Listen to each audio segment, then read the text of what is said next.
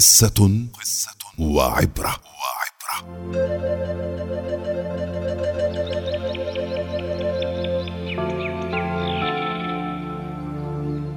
يحكى أن إمبراطورا صينيا إذ اقترب دنو أجله دعا شعبه وقال لهم أنتم تعلمون محبتي لكم واهتمامي بكم. لست أريد أن أسلم الإمبراطورية لأحد أبنائي.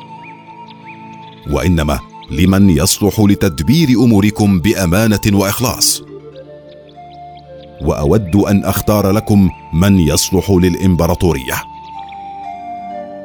استدعى الإمبراطور كل الشبان وقال لهم سأعطي كل واحد منكم بذرة تزرعونها وتهتمون بها وفي العام القادم تقدمون لي ما ينبت منها وأنا أختار منكم من يصلح للمملكة.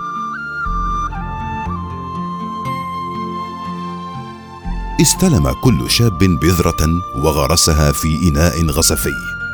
وكان الكل يتوق أن يصير امبراطورا. اهتم الشاب لينج بالبذرة. لكنه لاحظ أن البذرة لم تنبت قط بل أصيبت بالعفونة.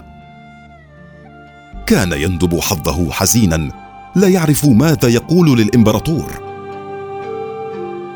لكن أمه كانت تشجعه باستمرار وتؤكد له ضرورة التزامه بالعمل بأمانة بغض النظر عن النتيجة. مر عام وكادت البذرة أن تنحل تماما وأراد لينج أن يعتذر عن الذهاب إلى الاجتماع مع الإمبراطور لكن أمه شجعته على الذهاب. وبالفعل ذهب إلى الاجتماع. ولاحظ أن كل شاب قادم كان يحمل شجيرة صغيرة جميلة تختلف عن الأخرى وهو الوحيد القادم يحمل إناء بلا زرع. أمر الإمبراطور أن يضع كل الشباب النباتات في صالة فخمة جدا وكان كل واحد منهم يترقب حكم الإمبراطور لعله يكون هو المختار وليا للعرش.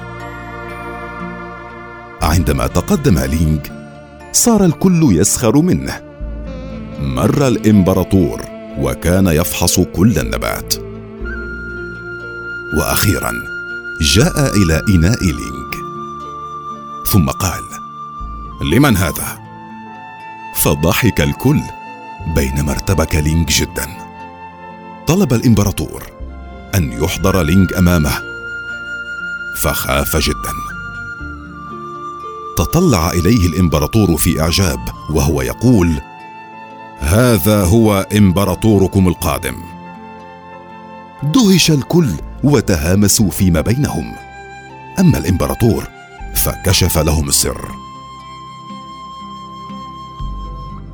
لقد قدمت لكم جميعا بذورا بعد أن وضعتها في ماء مغلي حتى ماتت البذار.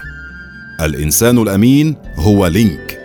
لأنه لم يستبدل البذرة. أما الباقين فقد استبدلوا البذار ببذار من عندهم.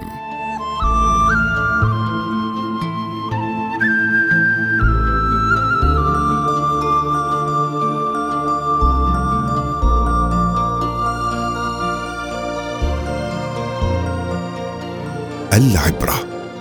كن امينا إلى المنتهى. فأجر الأمانة لا يضيع.